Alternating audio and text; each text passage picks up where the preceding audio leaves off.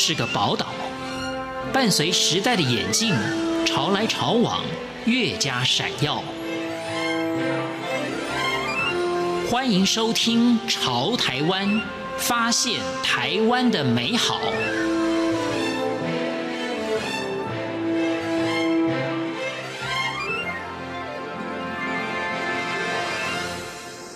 各位亲爱的听众朋友，您好，我是李正淳。那今天节目当中，我们要来介绍的这个故事，林蒙山，他是一位流浪摄影师，在原来的本业上面做得很不错，但总觉得不晓得自己的梦想在哪里。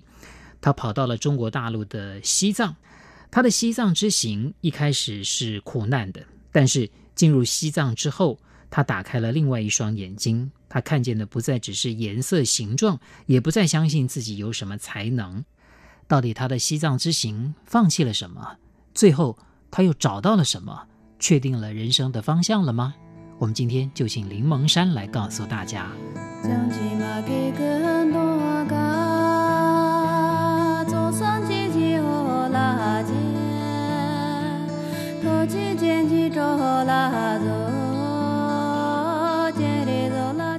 浪摄影师啊，林蒙山先生，你好。正淳好，大家好，我是阿山。这个看到你的书《巡山》，嗯，还是要跟大家说明一下，为什么这个自自称为流浪摄影师？呃，因为就从开始做摄影师，摄影以来就先跑跑过新闻啊什么，对。然后因为我就不安于世吧，就定不下来，所以我一直也没有什么。后来就一直都是当 freelancer，也没有上班，然后我也没有弄摄影棚什么。从拍任何东西，我都尽量往外找，对，包含拍嗯作家、拍模特儿，我都是到外面去，我不尽量不进棚内拍。所以，然后再加上这几年莫名其妙会跑到藏地去，然后就。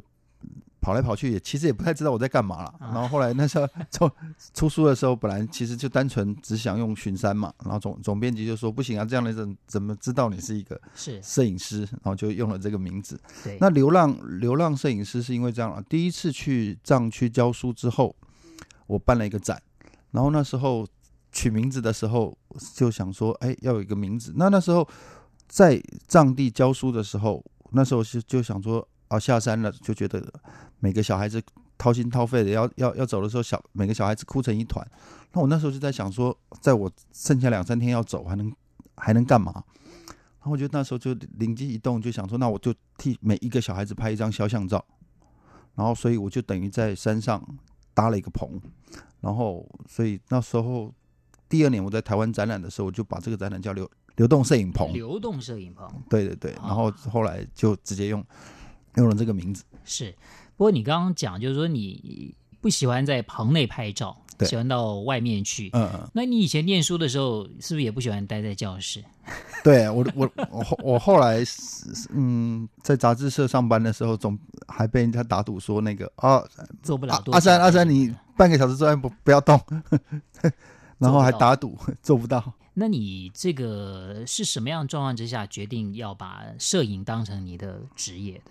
嗯，也是有点阴错阳差啦。就是一开始想要就退伍了嘛，退伍想要也不太知道自己还能干嘛。然后就，那你学的是这个吗？没有，不是，不是，对，完全一开始是兴趣。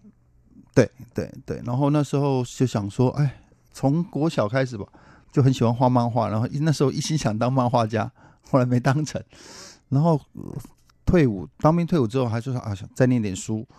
就本来想说靠摄影到国外申请学校，没想到找了工作就先去当暗房助理，先去洗照片，洗了照片之后就一路就开始拍照，就变成摄影师，一直到现在。是做这个工作就是因为有兴趣，嗯，可是你又觉得啊不想待在一个固定的地方。对对对。其实以前我要去西藏之前呢，我也看过很多人的。这种这种游记了，嗯，或者说一些心情的这种分享的文章，很多人都提到，就是说为什么会到西藏去呢？当你可能就是说人生抓不定方向的时候呢，嗯、呃，你就去西藏是最好的。你也是这样吗？呃，我我其实不能算这样了。当然我，我我确实是那一段时间确实是状态不太好，也确实也找不到方向。但是我本来没有打算去西藏嘛，那时候是因为被一个。那段时间比较呃看比较多日本摄影师的作品，然后因为我很喜欢日本一个很有名的摄影师叫深山大道，然后他自己都觉得自己像流浪狗，他给我的感觉就后来就觉得说，对啊，那如果作为一个到处跑，要继续当一个流动摄影师，那我觉得需要去把自己身上的比较动物性的东西找回来，然后那时候就想去，先想去想去一个。靠天吃饭的地方生活一阵子，不是旅游，就是想说去体验生活。所以最早找的是蒙古啦，然后后来反正阴错阳差，最后就变成去了、呃、川藏，就四川的藏区。对，那你刚刚也提到说，哎，到了那个就是川藏那边，然后你你去教小朋友。对，那去教小朋友什么呢？呃，因为我去的那个是一个寺庙的，类似像孤儿小学了。对，所以然后他们这些小孩最后都会出家，是，所以全部都是小男生。然后呢，我就去帮忙教中文。然后因为我另外一个中国朋友就是去捐了，他去游说了另外一个呃准备淘汰器材的小公司，他们就把十十几套电脑捐给那个喇嘛小学。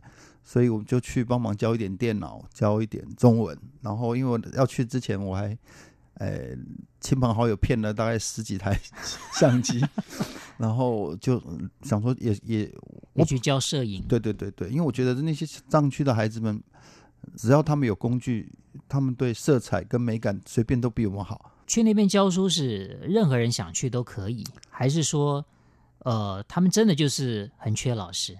真的很缺老师啦，但是因为其实几年前在在中国，其实你你上网络上去搜寻，其实因为可能太罗曼蒂克或浪漫，所以那个网络上现在像中国都会有人说，如果你没有真的有心，没有办法长期做这件事情，请你不要去。去所谓的插花式的志愿志愿教学，因为这个蜻蜓点水那样，对对对，其实对反而不好，对对。然后我那时候要出发前，我一个作家朋友一直劝我说：“你可以去教摄影，但是你绝对不能让那些藏区的这些穷孩子们觉得他有了相机就可以跟你过一样的生活。”所以我在那边就确实是很小心。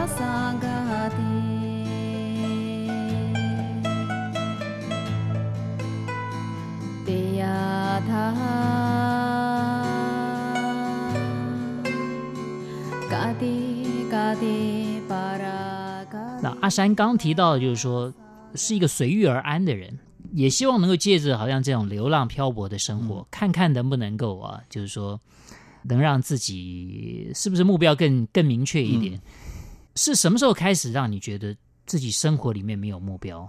就差不多在嗯七八年前吧，七八年前，对，对，对，因为工作到一个状态之后，突然觉得没有什么突破。对对对，还是说真的有遇到什么困难？困难到工作上倒是没有困难了，到到就只是觉得卡住了。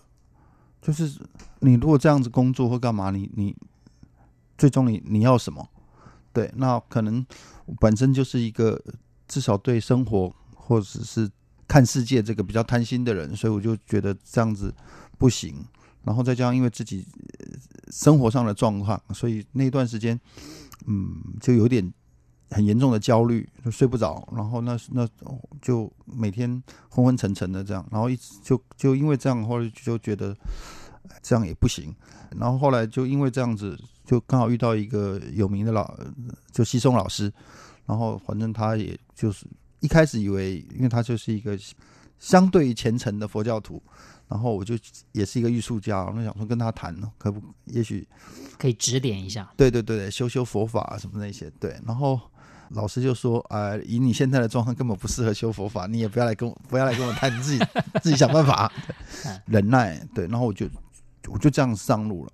对，然后上路了之后，我又觉得我不知道知道哎，就是。我在藏地的旅行，就好像有冥冥之中有一个，我觉得我很像赛马，有，有人在带着你走。对对对对对，总我每次到一个定点，都会有人自动出来带我去下一个点。是，对，然后到甚至我都机票时间到了，我要回来了，都还会有人 po 下一个，下一个行程也帮你准备好了。对对对对，但是你不会担心。呃，比方说被骗呐，啊，或者说这个走到就是说不该去的地方了吗？嗯，我觉得在藏区真的不用担心。我觉得藏人是一个一个非常和善的对对民族，对对对对对。当然，他们也也因为跟城市接触多了，也开始有些变化。但具体多数的藏人还是非常。天性善良跟，对啊，对。还说你对自己来讲，你也你也不怕被被骗什么，也没什么好骗的。对啊，对啊，这一点我确实是没有在怕。但是老实说，还是不一样。我觉得在藏地我就不会有这个问题。但是你说就很安定哈，对对对，对对对。那你说像我，我常我也常去日本。那你说日本会不会怕被骗？你还是会啊。我倒是真的就是到了藏地，对我来讲特别。如鱼得水，或是就很适应了。对对对，哦、很能够。你你本来就是个外向的人吗？对，还是啊、哦，本来就是是，啊哦，所以也许你就是很适合出去旅行了。嗯啊、哦，就能够很容易去接触不同的文化。其实大家想，这阿山你可能就是说经济条件比较好吧？这这个这个这么长的时间也不用工作，也不用什么的，这这对对你来说是个是个是个问题吗？或者对大家来讲会是个问题吗？我觉得不会是问题耶，就是说，像台湾人，像像我就没有办法跟日本人一样，三年不 不回日本。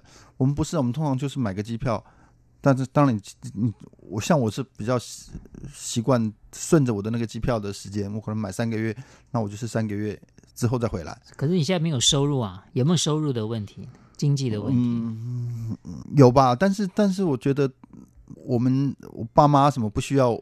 不不需要你养，对对对，所以就相对 稍微轻松一点，对啊。那我觉得是是这样了，就是说，算精明一点，你都还是可以去有，有收入啊。就是说，如果写作的、做音乐的、拍照的，你到了藏地区，你还是出发前你都还可以安排公稿给谁啊？我觉得这个这个倒不是问，而且老实说，真的在藏藏地，以我们的旅行方式或者是我走的路线，你确实花不了太多钱。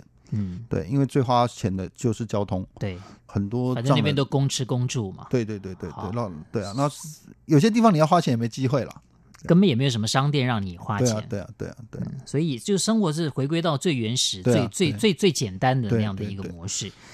那阿山，你是摄影师嘛？嗯，那这这次出的书啊，当然照片也很多，嗯，当文字也不少，嗯啊，对你而言，这个文字。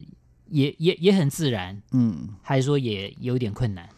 文字当然有一些转转化上面的困难啦。那那一开始，因为我真的真真的没有想要去藏地当摄影师的意思，所以我通常器材都会很很简便，也没刻意拍什么。对对对，这照片都很自然就记录下来。对对对对，然后然后说实在的，这一次的照片我都故意让他觉得有一点点不专业。对啊，就太比较随性的方式处理这样。对，一开始没有那么快进入，那后来就发现，对啊，那我是一个摄影师嘛，那我最快速就是拍照。那当我要把它变成一个故事的时候，那我就开始也等于是训练自己吧，就把照片说出来，把你遇到的场景说出来，这样。今天非常谢谢林蒙山阿山接受我们的访问，谢谢你，谢谢谢谢谢谢大家。各位亲爱的听众朋友，非常谢谢您收听今天的节目，我是李正淳，朝台湾，我们下次再会。一个旅游经验最惨的那一段，最后会是你最精彩的回忆。吃的很好，很舒服的呢，几年就忘了。但是那个深刻的，甚至其实有点惨烈的状态底下，它就会变成你你生活或者回忆上最好的那个部分。